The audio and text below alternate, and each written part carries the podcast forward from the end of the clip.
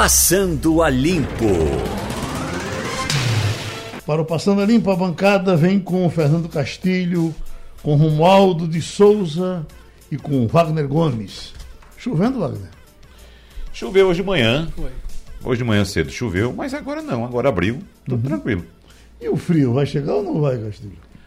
Rapaz, já chegou lá no, pelo sul, né? Eu vou dizer Eu ontem mandei um e-mail para um colega nosso que mora no Canadá, ex-colega nosso, ah. e ele dizendo o seguinte: aqui está um, um, um, clima de 27 graus. Aí eu mandei uma mensagem para ele: como é que vocês aguentam uma temperatura dessa? O Recife está com 23 e as pessoas estão sufocadas de calor. O Canadá está sofrendo isso, mas é porque é o final da, do outono, né? Vai chegar o verão e o Canadá está vivendo essa mudança muito forte. Então, você tem um sol muito bonito na região do Canadá e um, um, uma névoa muito grande no, no sul do Brasil. Eu estou achando interessante, quando eu cheguei aqui, agora há pouco, na redação, estava o pessoal comentando sobre frio. E nós temos uma colega gaúcha aqui, né? É, essa aí, pode aí, falar. Aí ela disse: Eu não, não consigo entender como é que vocês aqui falam de frio. é verdade. Aí é você verdade. Tem autoridade. É. O, uh, uh, o frio uh, permite que as pessoas andem mais elegantes, né? Ah, isso é verdade. Vejam Romualdo de Souza, está parece, tá parecendo Castro Alves. Ou então né? Ariel Palácios. Hein, Romualdo? Olha, eu digo para você que aqui está frio. O Planalto Central, nós estamos a mil metros de altitude. Aliás, aqui em casa dá 1.119 metros de altitude. Nessa madrugada fez 9 graus e a expectativa é que, de fato, no fim de semana faça um frio gostoso. E quando eu digo de frio gostoso, é quando baixa de 4,5 para baixo, porque depois que eu estou morando por aqui, a temperatura mais baixa registrada é de 4,5. Ontem, com essa história toda de que vai ter uma onda de frio aqui na região do Centro-Oeste, eu entrei em contato com o Instituto Nacional de Meteorologia e eles fazem monitoramento em algumas áreas e hoje vão instalar um equipamento aqui em casa para eu registrar essa temperatura e vou provar que da quinta para sexta-feira vai fazer no mínimo 3 graus por aqui. Tá vendo? Ô Romualdo, é, é Nessa movimentação política, eu estava sentindo a falta de Fernando Henrique, que no começo apareceu, uh, uh, de princípio falando em Lula, depois uh, estimulou Dória para ser candidato pelo PSDB e se recolheu. teve até uma informação que teria levado uma queda, né? Como é que está Fernando Henrique? Ele voltou agora a falar e circula por Brasília? Não, ele circula em casa só. O Fernando Henrique está andando de muletas. De fato, ele é, levou um escorregão e a gente sabe, né? É, escorregão é sempre um, uma situação complicada para pessoas idosas. Fernando Henrique, então, foi ao Twitter, foi econômico nas palavras, mas numa rede social na internet escreveu o seguinte: agiu bem o candidato João Dória ressaltando, disse ele, que o resultado das prévias deve ser respeitado. O que Fernando Henrique está dizendo é: ele é um legalista. Se o partido tem no seu regimento e no seu estatuto o instrumento da eleição prévia, da escolha prévia de candidatos, lembrando, gente, aquela atrapalhada toda do PSDB que contratou um sistema é, para fazer um aplicativo que até os meus alunos, e com todo respeito, até estudante de comunicação faria com melhor qualidade. Então gastaram milhões de dinheiro de, de recursos dinheiro do contribuinte, meu, seu e do nosso ouvinte, fizeram um aplicativo meia-boca, não funcionou, as eleições prévias demoraram, parecia as eleições dos Estados Unidos para sair o resultado final. No final das contas, deu. O governador, o então governador de São Paulo, venceu o então governador do estado do Rio, do Rio Grande do Sul. Então, para todos os efeitos, para o legalista Fernando Henrique Cardoso, João Dória é o pré-candidato do partido. Ocorre que João Dória não consegue deslanchar muito, ou se deslancha bem, ele não consegue tirar do lombo, tirar das costas, um peso chamado rejeição. Aí o partido se reuniu com o MDB e o Cidadania e decidiram o seguinte: ó, nós vamos fazer uma consulta contratada por nós mesmos e quem estiver lá no início do mês de junho, quem estiver melhor é, apontado nas pesquisas é, será, é que será o candidato único. A princípio, se fosse hoje essa pesquisa, João Dória estaria na frente da senadora Simone Tebet do MDB. Ocorre que as pesquisas que estão sendo realizadas, elas devem ser concluídas na semana que vem e podem apontar que João Dória não está na frente de Simone Tebet. E aí João Dória ontem divulgou uma carta, na verdade, mandou essa carta para o presidente do partido, o ex-deputado Bruno Araújo, a executiva do partido se reúne hoje, Geraldo, e a executiva vai decidir o seguinte: vale a prévia, ou valem as prévias, ou a gente vai esperar essa nova pesquisa chamada de qualitativa, que pode dar a Simone Tebet o cargo de candidata única dessa coalizão MDB, PSDB e Cidadania. E aí o João Dória disse que vai judicializar. Judicializar, Geraldo, no caso desse é apelar à própria executiva do partido ou ele disse que pode ir até a justiça eleitoral. Uhum. Ah, eu, era exatamente aí que eu ia chegar, Romualdo, porque o ex-senador Pedro Simon, que também estava mergulhado há um bocado de tempo, reapareceu e fez um elogio a Simone Tebet que pouca gente merece. Eu digo, a, a partir daí, isso dá um fôlego a ela? Olha, Simone Tebet é filha de, do ex-presidente do Congresso Nacional, eh, Tebet, que era muito amigo de Pedro Simão. Então, esse é um aspecto importante. O outro aspecto importante, Geraldo, é que tanto no MDB como no PSDB, eles estão pensando o seguinte: os dois partidos juntos eh, estimam gastar aproximadamente 50 milhões de reais, os dois partidos, MDB e PSDB, estimam gastar cerca de 50 milhões de reais numa candidatura ou em candidaturas à presidência da República. Aí os pré-candidatos a deputados federais e estaduais estão pensando em ter esse dinheiro, porque se eles pegarem esse dinheiro, isso vai fortalecer as duas bancadas, do MDB e do PSDB. E por que isso? Gente, é bom lembrar que o partido que. Te, quanto mais o partido tiver representante na Câmara Federal, mais recursos o partido vai ter no futuro, no fundo eleitoral, no fundo partidário, mais tempo no rádio e na televisão. Então, o que pesa nesse instante é que João Dória não deslancha, Simone Tebet patina nos máximos um, dois, três pontos percentuais. E esse dinheiro, 50 milhões de reais, Geraldo, poderia alavancar as pré-candidaturas a deputado federal, que é isso que muita gente quer.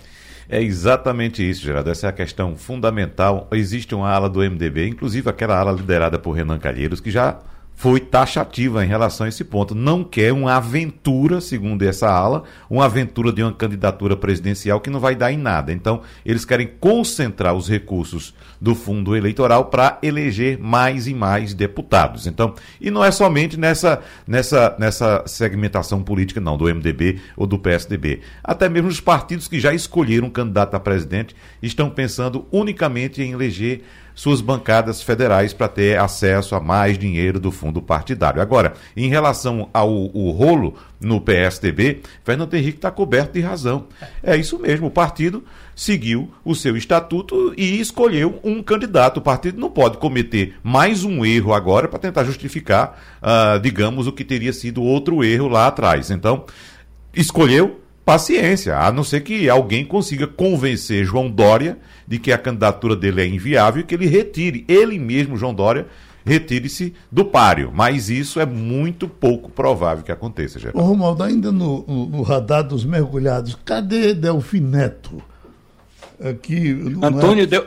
Oi, numa época de tanta inflação, é, era de se esperar que ele estivesse falando um pouco mais. Ele está contido, é, Romualdo? Antônio Delfineto está contido, mas ele tem monitorado, orientado o grande amigo dele, que é o presidente do Banco Central.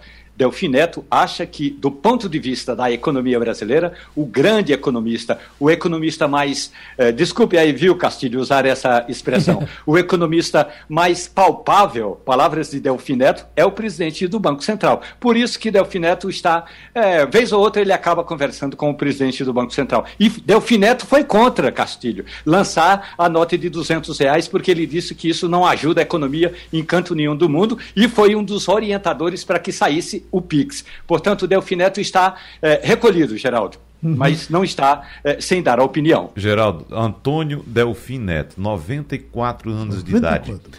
E é conselheiro do presidente do Banco Central. Tá Veja só, né? Que faz, coisa espetacular. Faz todo sentido. Não é? Faz todo sentido, primeiro porque é, a lucidez do ministro Delfim Neto uhum. é, foi que alertou a ex-presidente Dilma Rousseff dizendo, senhor, você tem que ir por esse caminho. E ela, com a sua modéstia incontida, foi por outro e a gente chegou ao que chegou. E Lula, enquanto se deu bem, teve como Delfim Neto ele, o, o, grande instrutor. Né? Ele, ele, o, ele, o presidente, o ex-presidente Lula, é, frequentemente recorre ao ministro uhum. para ver alguma, uma, alguma coisa. Agora, nesse caso de, de Delfim com, com o presidente do Banco Central, é porque realmente Delfim entende, e isso está escrito em alguns artigos dele, é o seguinte: o Banco Central virou passageiro na, no trem da inflação, porque ele não dimensionou bem isso e o governo não ajuda. Né? Então não adianta só você levantar a taxa de juros, porque o governo está fazendo aí, estourando isso e desacreditando. Eu acho que parte da dificuldade do governo brasileiro é que é um caso de autofagia. O governo brasileiro faz questão de desmoralizar as instituições. E aí, só para finalizar, lembrando, Romualdo, aquela frase: dinheiro não aguenta desaforo uhum. de ninguém. Então, o que está acontecendo com a gente é muito isso: é que o governo desrespeita ele mesmo, não desrespeita só as instituições, o governo desrespeita a instituição é, governo executivo. Isso é muito ruim, isso é lido lá fora com muita preocupação. Geraldo, só uma pontuação. E um detalhe importante, Geraldo. É, Roberto Campos Neto, como diz o nome, é neto do grande economista Roberto Campos. Mas não é só isso.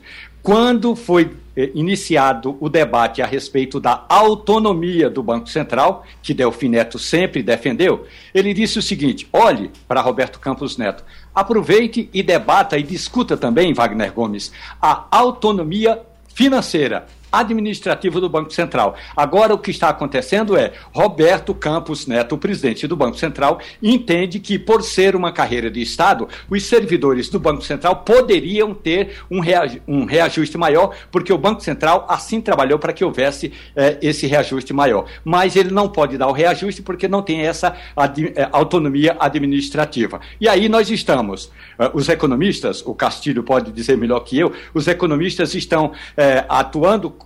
feito um piloto que vai fazer uma aterrissagem é, por instrumento, mas os instrumentos não estão trabalhando direito, Geraldo. Você que gosta de rádio, eu conto um fato que aconteceu no final dos anos 70 na cidade de Sinop, no Mato Grosso. Um avião da Força Aérea Brasileira estava é, sobrevoando aquela região e perdeu o contato com a base que era Cuiabá. Então, ele mandou uma informação para o radioamador, os radioamadores da região é, se reuniram em torno do aeroporto, todo mundo colocou os os carros piscando e o avião aterrissou tranquilamente. Nesse caso do Banco Central, a aterrissagem não é das mais seguras, porque eles não estão conseguindo editar a tempo, Wagner Gomes, um boletim chamado Boletim Focus, que é a luneta, que é a luz, que é aquele farol de que os economistas precisam para fazer uma previsão da situação econômica e fiscal do país. Só uma pontuação rapidinha, Geraldo. Antônio Delfim Neto completou 94 anos no dia 1 de maio deste ano, ou seja, cerca de duas semanas.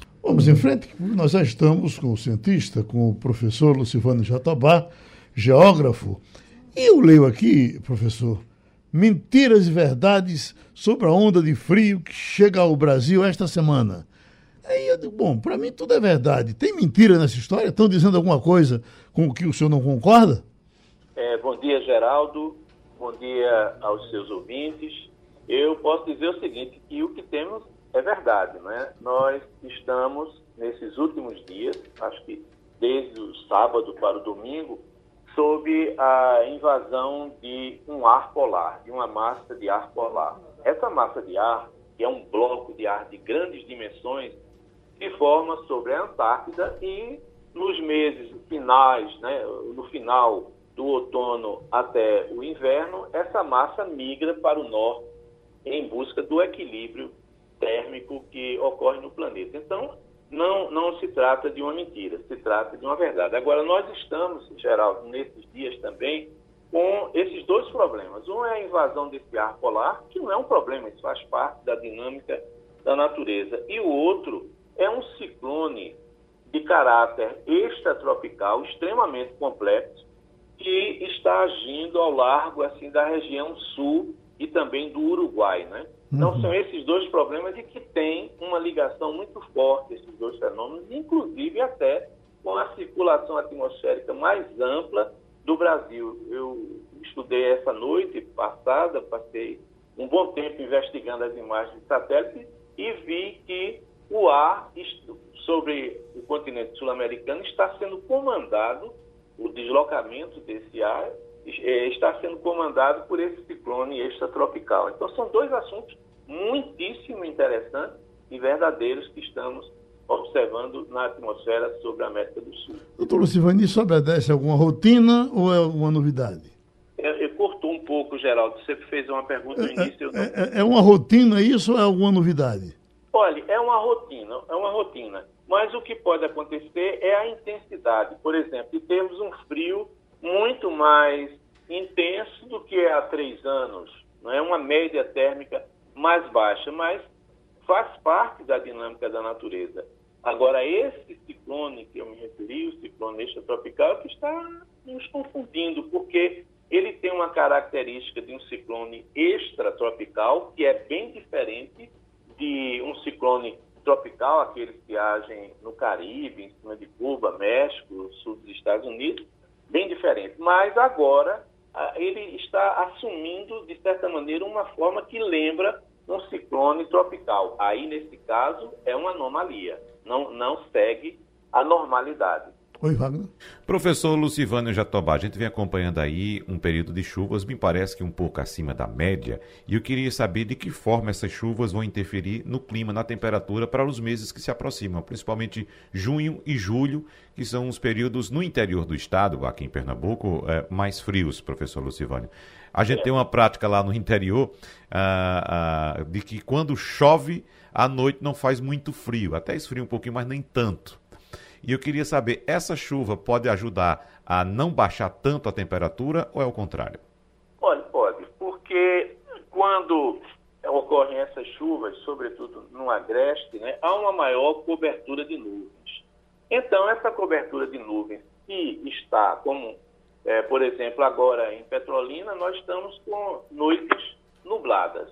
Né? Então, há um, uma espécie de obstáculo para que a transferência de calor da superfície se faça mais intensamente para o ar atmosférico. Então, há uma relação entre cobertura de nuvens e temperatura. Exemplo, se não temos uma nebulosidade mais intensa, o céu totalmente aberto de madrugada em cima de pesqueira ou de arco verde, aquela noite será mais fria. Mas se há uma cobertura de nuvem, então o efeito estufa reduzido, é bem verdade, se configura. Uhum. Castilho?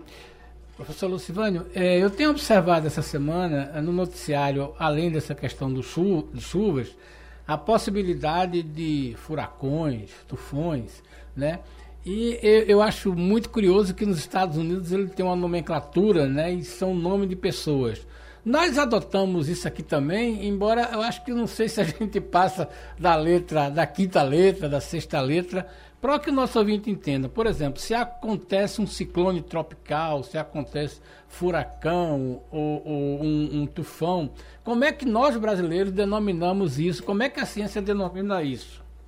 É, há, há uma, um acordo, eu acredito, com uma entidade da meteorologia, uma organização ligada à meteorologia, que define antes o, o, os nomes que eram atribuídos aos tufões, aos furacões tropicais eram nome, nomes todos femininos. Então, as mulheres, com, sejamos justos, né, é, é, com razão, elas reclamaram. Por que, é que só se chama o furacão com o nome feminino? Então, houve um acordo e uma mudança. Mas aqui nós tivemos um, um furacão, é, um ciclone extratropical, que há uns 10 anos mais ou menos, que causou muito problema no sul e recebeu o nome de furacão Catarina. Mas aí você tem diversos nomes masculinos que são colocados por essa organização, né, para ficar uma coisa padronizada. Mas não há uma obrigatoriedade. Agora, você tem razão, Castilho, quando diz que aqui nós teríamos poucas letras. Por quê? Esse tipo de fenômeno atmosférico não é tão frequente no Brasil. Pelo menos ciclone tropical, é, nós não, não conhecemos aqui no Brasil. Extratropical, sim, que é o o o, aquele que resulta do encontro de um ar frio polar com um ar tropical. Ele está agora se configurando em cima do Uruguai, Rio Grande do Sul. Eu não sei que nome ainda deram, mas parece-me que foi um nome indígena que foi dado. É, é isso que me chamou a atenção, por exemplo, é, é a, a, a, informação que tem é que não são nomes de pessoas, mas nome de, de, de origem indígena. Eu, eu, não sei qual é a origem disso também, mas tudo é, bem. Também eu, eu desconheço. Romualdo.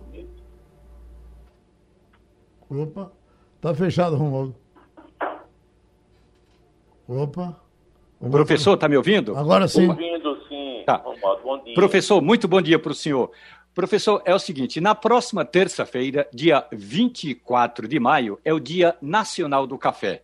E por que esse dia foi instituído como Dia Nacional do Café? Porque é o dia em que se começa a fazer a colheita desse importante grão na cultura e na história do Brasil. A minha pergunta é a seguinte: essa onda de frio pode resultar numa geada, porque se cair uma geada no início da colheita de qualquer fruto, especialmente o café, nós vamos ter prejuízo e o café que já teve alta de quase 100% na balança comercial pode pesar no bolso do consumidor, professor.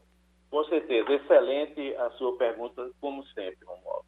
É, veja bem, quando passa uma massa de ar polar ou mais especificamente o anticiclone polar, o céu fica claro, tem nuvens e o frio é considerável. Se essas temperaturas baixam, por exemplo, para 3 graus negativos, 4 graus negativos, especialmente nas áreas serranas, indiscutivelmente vai acontecer uma, uma geada. E essa geada acarreta prejuízo, e não é de agora, né? Tem notícias e temos registros históricos de que geadas quase levam o, o, o centro-sul do Brasil à falência, porque toda a produção de café naquelas ocasiões é, eram destruídas pelo frio. O frio queima é, tudo que, que encontra. Tem a geada negra, inclusive, que queima totalmente as folhas das plantas. Então, isso é uma preocupação. Se essa temperatura realmente Romualdo, cair para níveis como esse que eu mencionei, vamos ter fortíssimas geadas lá no centro-sul do país, trazendo essas consequências econômicas. Pronto, professor Luciano de Altobar. Outra vez, a gente agradece. Agora, Romualdo, eu estou vendo uma manchete. TCU vai aprovar privatização da Eletrobras? É uma pergunta. Tribunal de Contas da União vai aprovar a privatização da Eletrobras? Até que ponto o TCU pesa nessa aprovação? É, é, o que pesa mesmo é a decisão do Congresso Nacional. O que o TCU, o Tribunal de Contas da União, está analisando é, é, todo o processo, como se deu o processo para que a empresa fosse vendida à iniciativa privada. Agora, tem um detalhe importante: o Tribunal de Contas da União nunca tinha recebido tantas correspondências, e aí quando eu digo correspondências, me refiro agora às redes sociais. Castilho, tem ministro, aliás, o, os dois ministros relatores, um deles que é da Paraíba, ele recebeu mais de 5 mil correspondências pedindo para que não houvesse a privatização do setor elétrico no Brasil agora. Ocorre que a, Petrobras, eh, que a Eletrobras é uma empresa que está sendo saneada primeiro, ou seja, está entrando investimento do próprio governo para poder o governo passá-la adiante. E é essa análise que está sendo feita pelo Tribunal de Contas da União. Depois o processo vai ser liberado para ser analisado no Congresso Nacional. A gente analisa por aqui, Geraldo, que é, votar hoje ou analisar hoje no Congresso Nacional a privatização da Eletrobras seria uma prévia do que vem dizendo o presidente da República, Jair Bolsonaro, que deu carta branca para o ministro é, de Minas e Energia, Adolfo Saxida, para lançar também um edital discutindo a privatização da Petrobras. A gente sabe que essa prévia pode no momento eleitoral, dizer o seguinte: não, não se privatiza a Eletrobras agora, porque a maioria dos parlamentares acha que em ano eleitoral não dá para vender uma empresa desse tamanho. Oi, Castilho. Vale exatamente o que o Romualdo está dizendo. Agora, só para que o nosso ouvinte perceba o que está acontecendo de fato. Como, ele, como o Romualdo disse, é, uma vez o plenário do TCU, formado por sete ministros, aprovando, dizendo que a, a, o projeto de lei está regular, o governo vai encaminhar isso e vai tentar fazer isso. Como o Romualdo disse aí, que eu acredito que é verdade, haverá uma forte resistência Porque na medida que você está articulando a campanha, as, as, as campanhas, é, se diz que ano de eleição não é ano de privatização. Isso é uma coisa. Agora, não há dúvida de que privatizar a Eletrobras em 2022 virou um ponto de honra do presidente Bolsonaro. Ele quer apresentar isso. Há um questionamento da forma, do formato, da maneira como está sendo feito isso. Agora, ele vai tentar. E a questão da Petrobras, embora seja uma coisa mais complexa, porque vai demorar muito mais sério, impacto é muito grande. Agora, sempre é bom lembrar, é, essa questão da capitalização né, que, que vai fazer não garante que você vai ter uma energia mais barata. Aliás, você teve até melhoria de serviços na telefonia. Mas o fato de privatizar, isso é um dos grandes mitos daquela história. Você tem mais investimento, você tem mais qualidade de serviço. Agora, no setor elétrico, Geraldo, não existe almoço de graça, quilowatt de graça. Basta ver que aquelas falta de atitudes do ano passado, o que está nos custando esse ano e essa briga que vai acontecer na questão da, na, na, no setor elétrico. Porque sempre sobra para nós três aqui, para os nossos ouvintes, para Romualdo em Brasília. Na energia, no setor elétrico, que é o setor mais organizado, nada sobra para outra pessoa que não seja o sujeito que aperta o botão da o energia. Castilho. Agora, Wagner, essa está sendo vendida assim, de alguma forma, é, pelo tipo de discurso, que se a, a Petrobras for vendida, combustível baixa. e, e, não tem nada que, que, que amarre uma coisa a outra. Geraldo, né? veja só. A nós, tendência seria até subir um pouco. Deixa eu dizer uma coisa. Nós estamos entrando numa discussão que não vai a lugar nenhum. nenhum. É. Nada. Não vai ter privatização da Petrobras. Pode até ser que tenha, mas não vai ser agora. É. Pode ser que tenha no futuro. Né? Porque agora a única intenção do governo é jogar um bocado de assunto na mídia para a gente ficar discutindo e, e o governo falar... ficar fugindo do real problema que o país está passando. Que é a inflação. Que é a fome, inflação, desemprego, o, o botijão de gás acima de 100 reais. Ele não quer que a gente discuta isso. Então fica jogando esse monte de assunto. Uhum. Ah, já puxou agora a Eletrobras. Petrobras. Isso não vai adiante. Não vai adiante. Petrobras não vai ser privatizada. E é uma loucura. Porque, veja só, o cara está brigando contra a Petrobras por causa dos preços da Petrobras. Aí diz que vai privatizar. Se privatizar, quem vai controlar o preço, meu amigo? Hein? Uhum. Hein? Isso é uma continha fácil de se fazer. E tem uma coisa que me chamou a atenção muito nessa história, Romualdo, nessa história da do debate sobre antecipado da, da, da Petrobras, que é o seguinte: vender a empresa chamada Pressal SA. Geraldo, essa empresa é o seguinte: é aquela empresa que diz o seguinte: tudo que você tirar a mais do pré-sal, o governo tem uma parte dela. A empresa tem 57 funcionários e já entregou até. Só o ano passado entregou 1 bilhão e 200 ao governo. Disse: olha, o que você, os seus rendimentos no petróleo, fora o que a Petrobras paga, foi isso aí. Uhum. A previsão é de entregar bilhões nos próximos anos. Aí o cara quer privatizar. Diz, como é que você pode conceber que você vai privatizar uma empresa que distribui lucro? Mas é como Wagner diz, é o debate. Uhum. E, infelizmente, o Romualdo pode me ajudar nisso, que ele tem uma visão melhor de política, que eu não consigo ter, que é o seguinte, a oposição é de uma incompetência extraordinária é. em não colocar o debate da hum. fome na pauta. Exatamente. O governo está manipulando a pauta e está acontecendo. E tem outra confusão que se faz, Geraldo, é de apontar a Petrobras como sendo uma empresa estatal. A Petrobras é empresa de economia mista. O Brasil tem 50,3%, o governo brasileiro 50,3% das ações e é acionista majoritário. Mas a gente está percebendo que o governo brasileiro não manda na Petrobras. Não manda. Então, ela deve sim é, é, satisfação a seus acionistas, os minoritários, os majoritários, todos eles, os internacionais, os nacionais e mais, e distribui lucro com esses acionistas. Inclusive o governo brasileiro recebe dinheiro da Petrobras, não só dos lucros, mas de royalties e outras coisas mais. Quer fechar, Romualdo? Não, eu quero fechar dizendo o seguinte: que muitas prefeituras no país recebem royalties do petróleo. Vou pegar uma, só um exemplo. Campos dos Goitacazes recebe muito mais dinheiro do que a cidade do Recife, por exemplo. E se você for em Campos dos Goitacazes hoje, o IDH da cidade é um dos mais desiguais e mais baixos do, do país. E a gente sabe, tem dinheiro chegando, é, carreado é, mensalmente para os cofres da prefeitura. Portanto, tem royalty sendo pago a muitas prefeituras e esse dinheiro não é bem empregado para ser, digamos, para minorar essa situação de desigualdade. Agora, é real O Congresso Nacional não está nem aí para qualquer situação do país em geral. O que o Congresso Nacional está discutindo é bijuteria. E aí, como diria o poeta, meu amigo, numa hora dessas, a bijuteria deixa uma marca no, na sua pele que você vai sentir saudades de ter um anel de verdade. Ô, Geraldo, só uma coisinha em relação à, à empresa estatal. Por exemplo, eu disse a Petrobras é uma empresa de economia mista, porque tem investimento privado e investimento do governo federal. Uma empresa estatal, por exemplo, é a Caixa Econômica Federal. Essa sim é uma empresa do governo federal. O Banco do Brasil, empresa também de economia mista. Uma parte do governo, outra parte de investidores privados. Então, vamos separar as coisas, certo? A, a, a Petrobras não é uma empresa 100% estatal. Eita, nós estamos com o doutor Felipe Sarinho, que é alergologista. Não podia deixar, doutor Sarinho, de lhe perguntar sobre uma menina de 15 anos que apareceu com alergia à água e por isso não podia tomar banho e por isso não podia chorar. Aí, para mim, é uma coisa espantosa isso. Para o senhor, isso certamente é, é, é, é, rotina? O senhor já encontrou alguém nessa situação? Bom dia, bom dia, Geraldo, bom dia a todos. Veja, na verdade, não é rotina de forma alguma. É, é uma doença bem rara.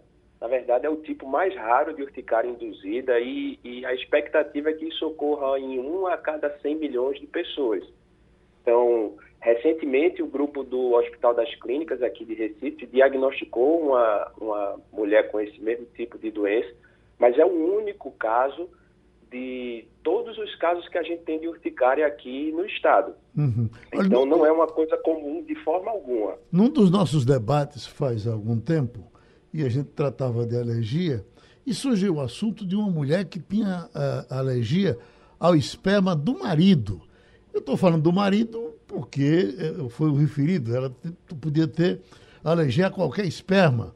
Eu digo, puxa vida, isso, isso eh, não lhe assusta? Veja, é, em tese você pode ter alergia a qualquer substância que seja uma proteína.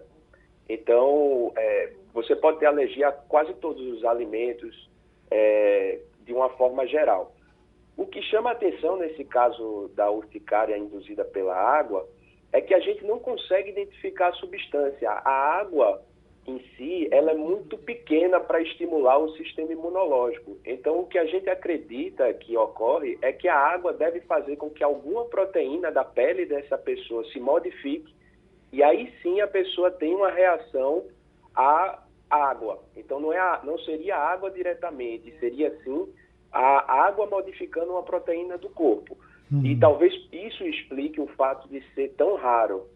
É, existe uma tendência a isso ocorrer em algumas famílias, então são cerca de 100, cento e poucos casos no mundo e uns 30 a 40% são pessoas geneticamente relacionadas, mas não é algo que a gente tenha tantos dados, que a gente tenha tantas certezas justamente pela raridade.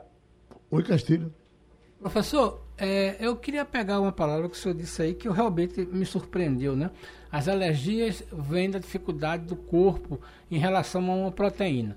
Mas a gente está vendo um movimento, felizmente, muito interessante, decorrente da Covid, de que o uso da máscara tem permitido, ou pelo menos tem possibilitado, a redução drástica né, de contágio, de alergias, de, de outros tipos de doença que são contraídas a partir da respiração ou do contato pessoal mais próximo. Isso é bom, essa é a realidade, a gente deve cultivar ela. Como é que o senhor vê isso, esse aprendizado que a máscara nos deu, apesar de toda a crítica que se faz à máscara ainda hoje? Bom dia. Veja, em relação à máscara, é, já era sabido antes mesmo da Covid que ela impede uma série de doenças infecciosas. O que a gente viu na alergia é uma coisa que a gente também já tinha noção, que se você impedir o contato daquela coisa que você tem alergia com o seu sistema respiratório, com a sua mucosa nasal, com o seu nariz, a chance da alergia acontecer diminui. Então eu vejo com bons olhos esses hábitos é, em pacientes alérgicos, especialmente aqueles pacientes que sabem por exemplo, toda vez que faxinam, eles têm uma piora da asma, uma piora da rinite. Então, você fazer uma, uma barreira mecânica que impede que a poeira entre em contato com o seu nariz, com as suas vias aéreas, certamente vai diminuir a chance de você ter uma crise. Romualdo de Souza? Professor, muito bom dia para o senhor. Essa questão, eu não conheço especificamente o caso dessa criança, mas essa questão de alguns dos componentes da água, eu conheço pessoas é, que têm problemas é, com água com muito sódio. Por exemplo, a gente sabe que a água é, mineral tem uma determinada quantidade de sódio, pouco sódio, mas se você toma a água mineral com gás, mesmo que seja o gás natural, tem mais sódio. O senhor acredita, professor Felipe, que pode ser essa questão do sódio que pode levar a esse tipo de alergia? Pergunta interessantíssima, Romualdo. É, quando a gente vai tentar dar um diagnóstico de urticária aquagênica, que é o nome desse quadro de pessoas que reagem diretamente em contato com a água, uma das coisas que a gente tem que imaginar é que talvez não seja a água em si, e sim algum contaminante, e, inclusive substâncias, é, produtos de limpeza que eventualmente pode ter contato, o próprio cloro, o próprio sal, é, faz parte da investigação antes de dar um diagnóstico tão raro quanto esse. É, em relação ao sal, a gente sabe que algumas pessoas têm uma maior sensibilidade ao sal, especialmente quando a água evapora, no caso de banho de mar, por exemplo. Existem algumas pessoas que tomam um banho de mar e assim que saem do mar já saem se coçando assim que a água evapora. Na maioria das vezes isso aí ocorre por conta do sal evaporando, da água evaporando e o sal em contato com a pele causando sintomas que fazem coçar. E algumas dessas pessoas possuem um outro tipo de urticária bem mais comum, que é o que a gente chama de dermografismo. É uma urticária que ocorre quando a gente faz pressão na pele. É, talvez vocês até conheçam alguma pessoa que tem esse quadro, pessoas que carregam uma sacola plástica e fica um vergão, uma urticária no local onde fez a pressão, usa uma calça, uma calça muito apertada e também fica um vergão coçando é, que poderia justificar esse quadro de coceira e placas após o contato de água com sal. É, é, é muito importante a gente não dar um diagnóstico sem propriamente uma avaliação. Existem testes que o alergologista pode fazer, além da história, para a gente tentar comprovar qual o motivo daquela pessoa está tendo a coceira quando entra em contato com a água ou outra substância. Então é muito importante a gente não considerar esse diagnóstico sem antes procurar um médico. Doutor Sarinho, até que ponto evoluíram os remédios para uh, uh, alergia? Porque o que a gente sabe é que as pessoas que têm alergia vão curtindo, curtindo. Se eu tiver alergia, eu vou ter que ter para o resto da vida? Ou o senhor me trata com remédio e me cura? Boa pergunta. É, as alergias, elas são muito variáveis, depende a gente sabe que algumas alergias, como por exemplo a alergia ao leite nas crianças, elas tendem a ser é, diminuir ao longo do tempo e algumas pessoas até ficam curadas, enquanto outras são para o resto da vida, como por exemplo a alergia a camarão. Uhum. É, existe uma prática difundida entre o público leigo de tomar antialérgico que isso vai prevenir uma reação. E isso não é verdade na maioria das vezes. Então, teve um caso, acho que tem uns anos atrás, de um, de um torcedor, se não me engano, do Flamengo, que tinha alergia a camarão, sabia que tinha alergia a camarão, tomou um antialérgico, comeu camarão infelizmente foi a óbito. Então, é muito importante a gente não fazer essa automedicação, especialmente se a gente não tem um diagnóstico, se a gente não sabe exatamente qual o motivo da nossa alergia. É sempre bom a gente consultar o alergologista para que a gente possa ter um diagnóstico e uma orientação correta. Uhum. Os antihistamínicos, que são os remédios para alergias é, mais difundidos, que a maioria das pessoas tomam, eles evoluíram muito ao longo do tempo. A gente tem antialérgicos mais antigos que causavam muito sono e hoje antialérgicos modernos que você pode tomar e pode dirigir, piloto de avião toma, às vezes em doses até elevadas, sem nenhum problema e sem grandes efeitos adversos. Mas não é prudente se automedicar, ainda mais sem um diagnóstico. É, é muito importante fazer esse diagnóstico com o médico. Eu só vou terminar com uma coisa bem curiosa, viu, Castilho? Nós temos aqui um diretor comercial e eu estava almoçando com ele uma vez num restaurante Leite e em certo momento a gente começou a falar de alergia e ele disse, eu tenho alergia àquela fruta. E eu disse, vai lá, vem cá. E ele não dizia o nome da fruta. Ele não dizia, não dizia qual é a fruta. Como ele começou a, a, a desenhar a fruta, eu digo abacaxi, eles são correndo por dentro do, do restaurante. Não poderia nem dizer o nome. É, ele um tem alergia à palavra. E existe isso, doutor, a frescura dele? Veja, psicológico existe a tudo, né? Existe, uhum. principalmente doenças de coceira, se você tem alguém está com piolho, a pessoa já começa a se coçar, né? Uhum. Então, não posso dizer que não existe, porque algumas pessoas de fato têm. Agora, é, a gente sempre tem que tentar dar um diagnóstico, a gente sempre tentar comprovar para o paciente de uma forma mais objetiva possível. Uhum. Então, por exemplo, no caso dessa urticária à água, existe um teste específico que a gente pode fazer para a gente tentar reproduzir esse mesmo quadro numa área limitada do corpo. Então, sempre que a gente pega um quadro desse, que a pessoa tem, diz que tem uma alergia a alguma coisa, é muito importante o médico tentar comprovar isso de uma forma objetiva.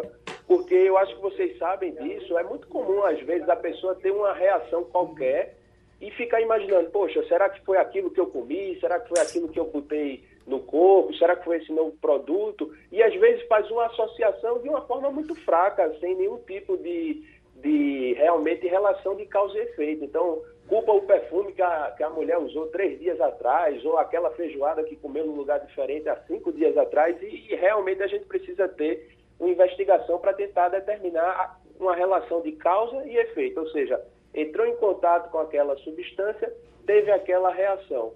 Essa é uma característica muito importante das alergias, é que elas são reprodutíveis, ou seja, a gente consegue fazer elas acontecerem de novo de uma forma controlada quando a gente faz alguns testes.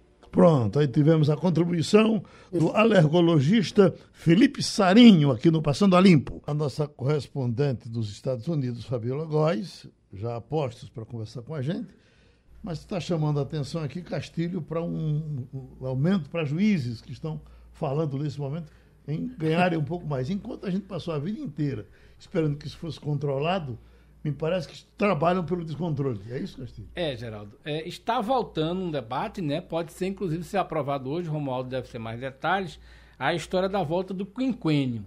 Quinquênio é um dos temas mais acessados por qualquer servidor público no Brasil. Existem três temas que, se você perguntar a um servidor, ele pergunta assim: quinquênio, é, alguma, alguma, algum parágrafo que ele não conseguiu receber de algum atrasado, né, e promoção por tempo de serviço.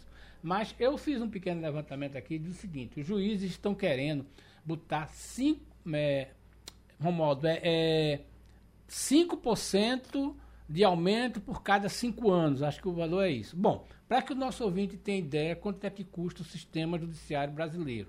Nós temos hoje aproximadamente 56 bilhões que o contribuinte paga para a justiça. Aí vai o tribunal, o Supremo, não é o Tribunal de Contas, viu? É o Supremo Tribunal Federal, né? O Superior Tribunal de Justiça, a Justiça Federal, é, a Justiça Militar da União, a Justiça Eleitoral e a Justiça do Trabalho, a Justiça dos Territórios que tem e o Conselho Nacional de Justiça.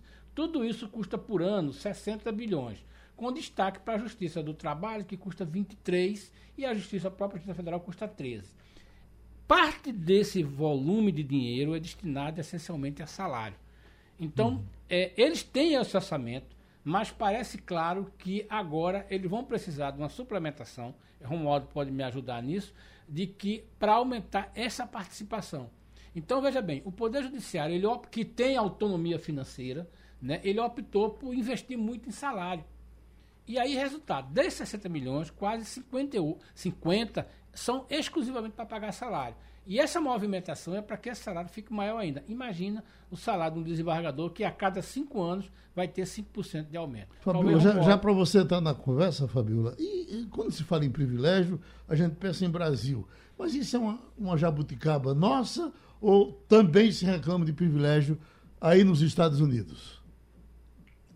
Bom dia, Geraldo. Bom dia a todos. Eu não ouço falar muito de privilégios aqui nos funcionários públicos, não, viu? Hum. Aqui não tem uma legislação trabalhista, né, como a gente tem a CLT, então as regras são muito diferenciadas entre estados, né, que tem essa relação com o funcionário e também com empresas privadas. E aqui as regras são muito duras, não, não é todo mundo que tem férias remuneradas, não. Então, você entra na empresa, você tem que contratar, você tem que combinar. E cada estado aqui modifica essa sua relação com o empregado. Então, a gente não pode falar muito em privilégio. A gente pode comparar com outros países na Europa, sim, a gente ouve um pouco falar mais disso, mas aqui não. Oi, Wagner.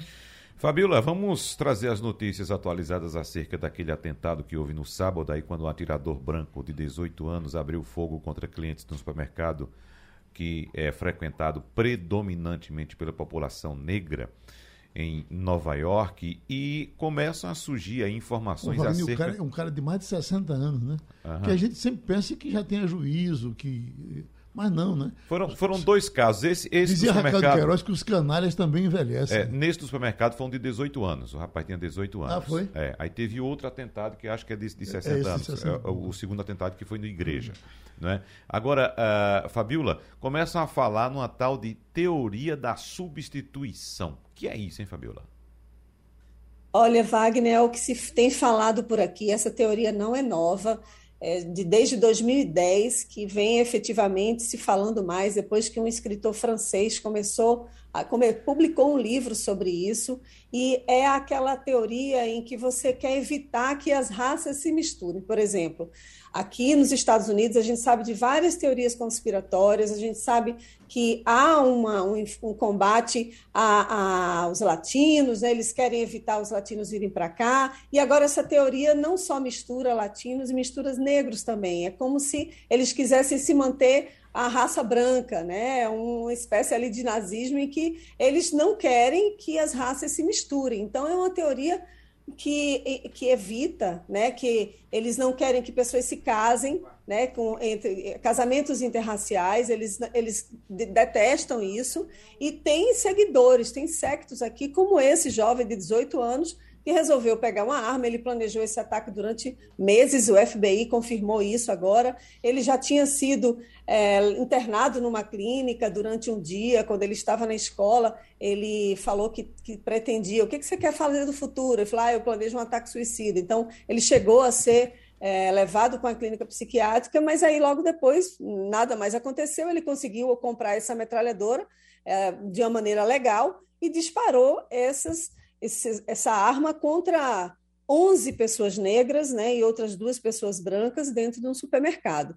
Então, é, o crime é tratado como ódio racial. Aí, um dia depois, já teve um outro ataque né, dentro de uma igreja, uma igreja que era visitada por por tailandeses e foi perto de Los Angeles, né? Então foi um outro é um outro crime também tratado como ódio, né? Crime de ódio que o FBI está investigando junto com a comunidade local. O presidente Biden vai hoje a Buffalo, que é essa essa localidade, né? No estado de Nova York, para poder lidar, conversar com os familiares.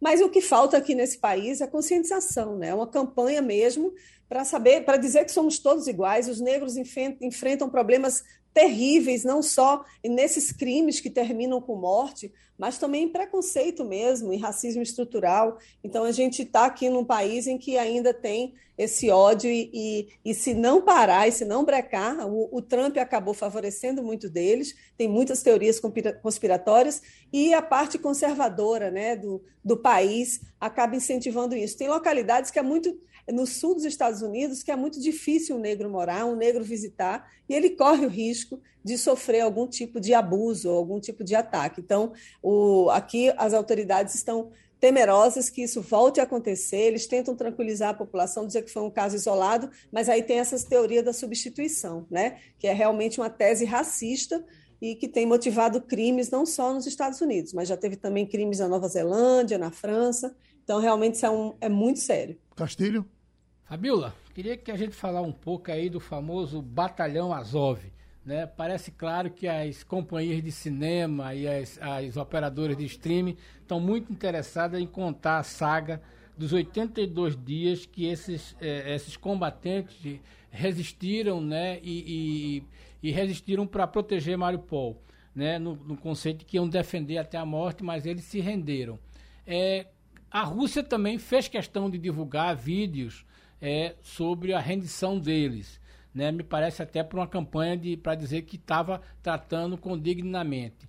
A imprensa americana está tratando muito isso. Né? Como, é, Qual é a abordagem que a imprensa americana está fazendo da rendição do famoso Batalhão Azov?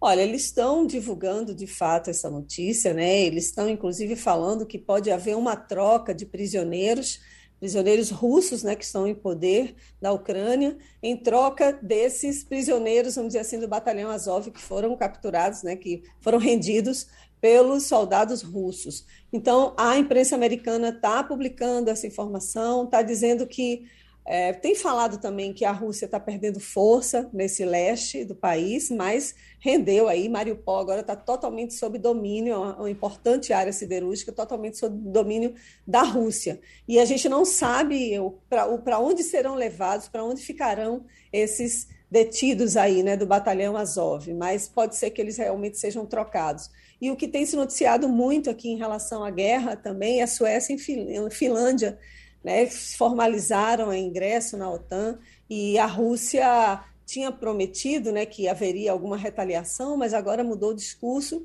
O presidente Putin mesmo falou que ia aceitar que eles entrassem, desde que não tivessem com soldados né, e armas americanas com eles. Então, é um, essa, esse é o noticiário por aqui, mas também um noticiário que eu vejo é que como se a Rússia estivesse perdendo um pouco de força, então não queria, não iria querer entrar numa guerra contra a Finlândia e Suécia por causa da OTAN, e aí teria mais, mais soldados, precisaria de mais armamento, e eles estariam perdendo a força. Então é isso que tem aparecido aqui no noticiário americano. Agora, também já começou uma outra investida no norte do país. A Rússia, hoje de manhã, atacou uma cidade, então pode ser que eles estejam mudando também a estratégia de atacar também o norte. Oi, Romualdo. Fabiola Góes. Muito bom dia para você, Fabiola. É, quando eu vi pela primeira vez a música Asa Branca cantada em inglês, foi uma versão do grego Demi Russo que realmente a mim não causou impacto. Eu, gost... eu prefiro, se é para falar em versão, eu prefiro o jeito como o Quinteto Violado gravou a música de Luiz Gonzaga. Tudo isso é para perguntar o seguinte, Fabiola. Guantanameira, a canção dos cubanos que fala da Guajira, quanta, quanta Guantanameira, eu pergunto o seguinte: quantas vezes os cubanos vão poder cantar Guantanameira em inglês? Ou seja, vai haver uma grande flexibilização ou eles só vão deixar os cubanos que querem ir trabalhar nos serviços ou na área de serviço nos Estados Unidos? Bom dia, Romualdo. Muito bom seu comentário e a comparação né, com essas músicas. A gente tem visto aqui nos Estados Unidos uma flexibilidade em relação com, a, com Cuba, né? Uma série de restrições que foram impostas pelo governo Donald Trump estão sendo levantadas agora pelo governo Biden. Por exemplo, os descendentes, os cubanos que estavam aqui não podiam mandar mais de mil dólares em três meses para os familiares que estão em Cuba. Então, essa, essa restrição está liberada. Mas também eles não querem financiamento direto para o governo cubano. Eles, essas, essas movimentações financeiras serão rastreadas. E também tem medidas que eles falam que vão liberar grupos de pessoas viajando para Cuba. Eles não falam ainda em liberação de viagens individuais de cubanos para lá, mas falam em grupos de pessoas que, ah, de que fariam viagens a trabalho, até mesmo de turismo. Né? E fala também de um programa para reunificação familiar para os cubanos, suspenso desde 2017. E aí isso permite né, que cidadãos americanos e cidadãos ou residentes americanos possam pedir que seus parentes em Cuba viajem aos Estados Unidos e solicitem uma permissão de trabalho enquanto seu status de residente legal é processado. Também aumenta, eles falam que vão aumentar a capacidade de processamento de solicitações de visto em Havana. E aí a gente assim espera que haja mais, mais restrições levantadas né, nos próximos meses, mas o governo cubano ainda está muito cético. Né? Ele disse que é um passo limitado na direção correta. Então, as restrições contra Cuba, o embargo comercial desde 1962 ainda existe, mas isso daí já é uma liberação e também é o Biden já pensando nos votos dos eleitores cubanos agora na, na eleição de novembro do midterm, que ele está perdendo Tá tendo quase, ele está assim, as pesquisas dizem que ele vai perder a Câmara e o Senado. A gente não sabe ainda, mas é, ele não está muito bem nas pesquisas de opinião. Então ele está focando aí os eleitores cubanos que vivem numa região grande, a maioria deles na Flórida. Mais uma participação de Fabiola Góes, direto de Washington, Estados Unidos. E terminou o Passando a Limpo. A Rádio Jornal apresentou opinião com qualidade e com gente que entende do assunto. Passando a Limpo.